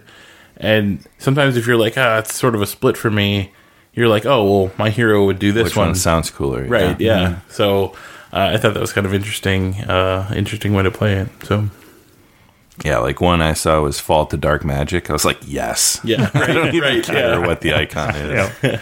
Well, you were talking about player interaction. There was that supernatural card, and I saw your eyes kind of light up when it flipped, and Yeah, and Troy Troy it. buried it for you. Yeah. so there's a little bit of social, intera- a little bit of interaction there. All right, play it or slay it, Troy. You already bought it, so I mean you can't buy it again. But where where you at? Um, like I said, I the fact that as I after I've played it, I keep thinking about oh, I'd like to play it again and try something a little different, or um, or just get a different experience, or try it with different people. Um, so I think it's a play it. Um, it'll yeah definitely stay in connect collection. I'm excited for when the the King Killer expansion comes out because I think that's just going to ratchet the theme up Yeah. even more because then you'll you'll basically every card you'll think you'll probably be like oh that's cool that's this and um yeah so there'll be even more things that you'll just probably play it because the card looks cool and you don't even care about the the symbols on it so Josh, how about you? Yeah, I'll, I'll play it because um, it, it it there was enough there, and the component quality is really good, and I felt like there was enough kind of table talk talking about you know your um, your story and like kind of you, you you were talking about kind of going dark, Ty, and I was talking about going light, and I don't know what Troy was doing over in, in his land, but um, yeah, we were kind of talking about the story aspect of, of our guys, and I thought that was sort of fun. So, um, and yeah, adding in the Rothfuss Rothfuss world, I think is going to be super cool. So, I would love to play that. So, yeah, definitely play it. Yeah, so from a replayability standpoint, I'm I'm not sure that the the current version I would see playing more than you know once or twice more. Um, but what is interesting is I think they have a mechanics and a, a rule set the way the game plays where you can reskin it a lot of different ways Yeah, and expand. You know, I, I could see this being like a supers game, like superheroes origin story type deal. I could see it being, you know, myths and legends like Greek gods, or you know, I could I could just see different different um, thing worlds and Different mythos. IP and, yeah. You know, even like a Cthulhu one, like Yeah. with the corruption and the um, you know, like insanity. I there's there's a lot of room where I think the game could go. So I mean, I, I like what they did. Um, I probably won't buy it. It's not one of those I'll add to the collection, but I'd I'd play it again. Yeah. Yep, and they do have uh, San- Brandon Sanderson Stormlight set up as the expansion after um, Rothfuss. So, Okay, I'll take it back, slay it. what did Brandon Sanderson ever do to you? We're gonna have him on the show. What did The- Brandon the- Sanderson yeah, do to me? He yeah. finished the Wheel of Time when Robert Jordan died Well, that, that's because they paid him lots of money. poorly. He finished it poorly. That, that's a, that's a tall order. Yeah. He shouldn't have tried. He shouldn't have tried. You heard it here first. Wow. Have you and then tried the people read? would be complaining. I know. I know. so this is Play It or Slay It. Maybe maybe we can do a VOD Yeah. library segment where we talk about Brandon Sanderson and how bad Mistborn was too. no Mistborn. I, I only read the first two books of Mistborn. I actually enjoyed the first two. This, We can have. so is it we a can two, point two play it, counterpoint. One Yeah. slay it. No, I'll, I'll still play it. I'll still play it. You, you'll that was after the review. Notice I waited Yeah. till after the review Yeah. to throw this in because I knew I kind of knew the reaction it might was get. gonna so yeah, that was, push him over the edge. Yeah, Troy knows me. All right, so All right. call the call the adventure. I Play was it. I was trolling with that. Yeah, so- three play it's uh, for Call to Adventure from Brotherwise Games. Um, available at retailers now. All right. That's going to bring us to everyone's favorite part of the show where we talk about what we're doing, where we're going to be, what events are coming up. Um, I see somebody added uh, my wedding to the BOD news and events. Yep. Yep. Um, so May 11th, I'm getting married. Uh, that's oh, that is close. That is a week away. It might even be like a couple days away at the time of uh, release. Release. Yeah. Uh, there'll be a Keyforge event. Uh, it's the Milwaukee GT Yeah. Keyforge event. Yeah, we'll have three AOS tables in the Yeah, basement. there you go. Going, Yeah. so bring your armies. Maybe some uh, some some D and D. Maybe a one shot zombicide. Yeah, the weekend after though, Brew City Brawl 2019, um, second year of this tournament, 60 players um, here in Milwaukee um, at the Crowne Plaza down by the airport. May 17th is Friday. We'll be setting up. Then the hall's open until 11 for some open gaming. Uh, then the 18th and 19th, five rounds. Super fun. The trophies are all in with uh, what's what I want to plug real quick is Stone Monk Gamer. Uh, one of the Yep. Madison guys did all of the graphics for the labels. So all the trophies are beer bottles and growlers. Um, and Eric uh, did just some really fun art uh, for the the uh, labels for the trophies. So check him out on uh, Twitter at Stone Monk Gamer. He does um, you know character portraits and stuff uh, that you can hit him up to design for like you know your Twitter uh, picture or any other art in, in general. But he's a fantastic dude doing some really good work. then Nexus Game Fair, May 30th through June 2nd, um, out at the Sheraton Yep. in Sheraton Brookfield. Brookfield. Yep. and uh, Troy, I, I see a little thank you here. Oh, I just want to thank Chris Hoffner. He's always been really good to us as we've uh, gone to that convention and and uh, and supported that. And uh, this year too, he actually put me on there. I don't know why as a featured GM just for running games. He's they're trying to feature some people that have run games at the year. So I got to thank Chris for recognizing. Again, I don't do anything out of the ordinary, but except I've been doing this a long time. I don't know, whatever that. So um, it was nice of the and again, if you are in the Milwaukee area, um, it's a convention that's it's moved around a little bit. I think it's trying to find a sweet spot, um, and it'll be interesting to see. I think the Brookfield site might be uh, uh, a good a good spot for it. So we'll see how this year. I rolls think out. so, and I think moving off of uh, Memorial Yeah, Day is yeah. huge. Yeah. Um, For sure. I think that'll help. We'll see, though. Yep. All right, then uh, Midwest Meltdown, end of July, July 27th to 29th, 120 player Age of Sigmar tournament being put on by the uh, just the, the hobby legend um, Domus and his crew in Bloomington, Illinois. They moved to a new venue this year, um, but it will be just incredible. There's a club challenge, and this is the year of the monster. So everybody's got to bring a monster. Um, and the, when you play in the realm of beasts, there will be uh, beasts, not not monster energy drinks, Oh, I thought I could but go. actual monster miniatures. So people will be converting up some cool monster models and, and bringing those to play. right after that, uh, a, a couple of days after that, Gen Con, uh, Gen Con 52, Two? Two, I Three? think so. Clay Matthews, not anymore. Now it's Rashan Gary, Yep. Gen Con Rashan Gary. 52. uh, August 1st through the 4th in Indianapolis. Um, that will be uh, interesting to see how many event catalogs and wish lists people get versus don't get. And then NashCon, uh, a few of us will be going down um, from our Milwaukee group for the, David Griffin just puts on a fantastic AOS tournament at um, a larger miniature gaming convention in Franklin, Tennessee, just south of Nashville, August 23rd to the 25th. Um, and that will be a, uh, a must attend event for this year as well. Looking forward to getting down there, hanging out with Stu, rolling some dice, eating some hot chicken, you know, doing what you do in Nashville. Amazing. All right. Well, thank you for listening.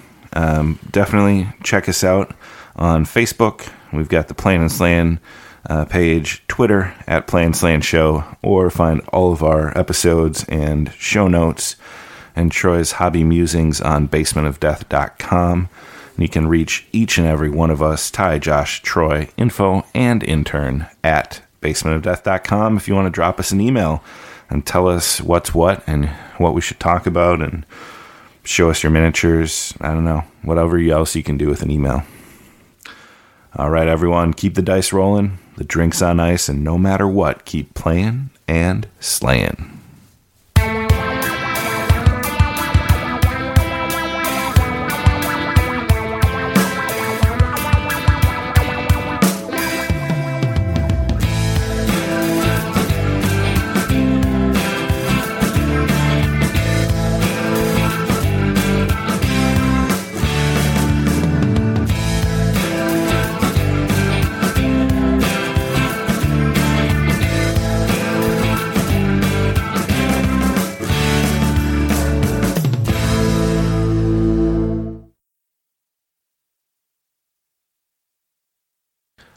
Know, as I get closer to 40, I feel like I need to reference older older stuff Why is that?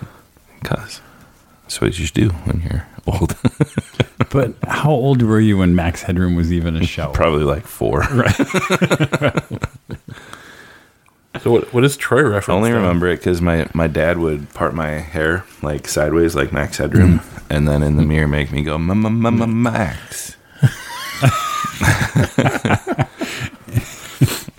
You put the sunglasses on. That- Yep, yep. So what is Troy reference then? He'd make Tom sing "Bad to the Bone." What would I reference? Yeah. like Gilligan's Island. Howdy doody.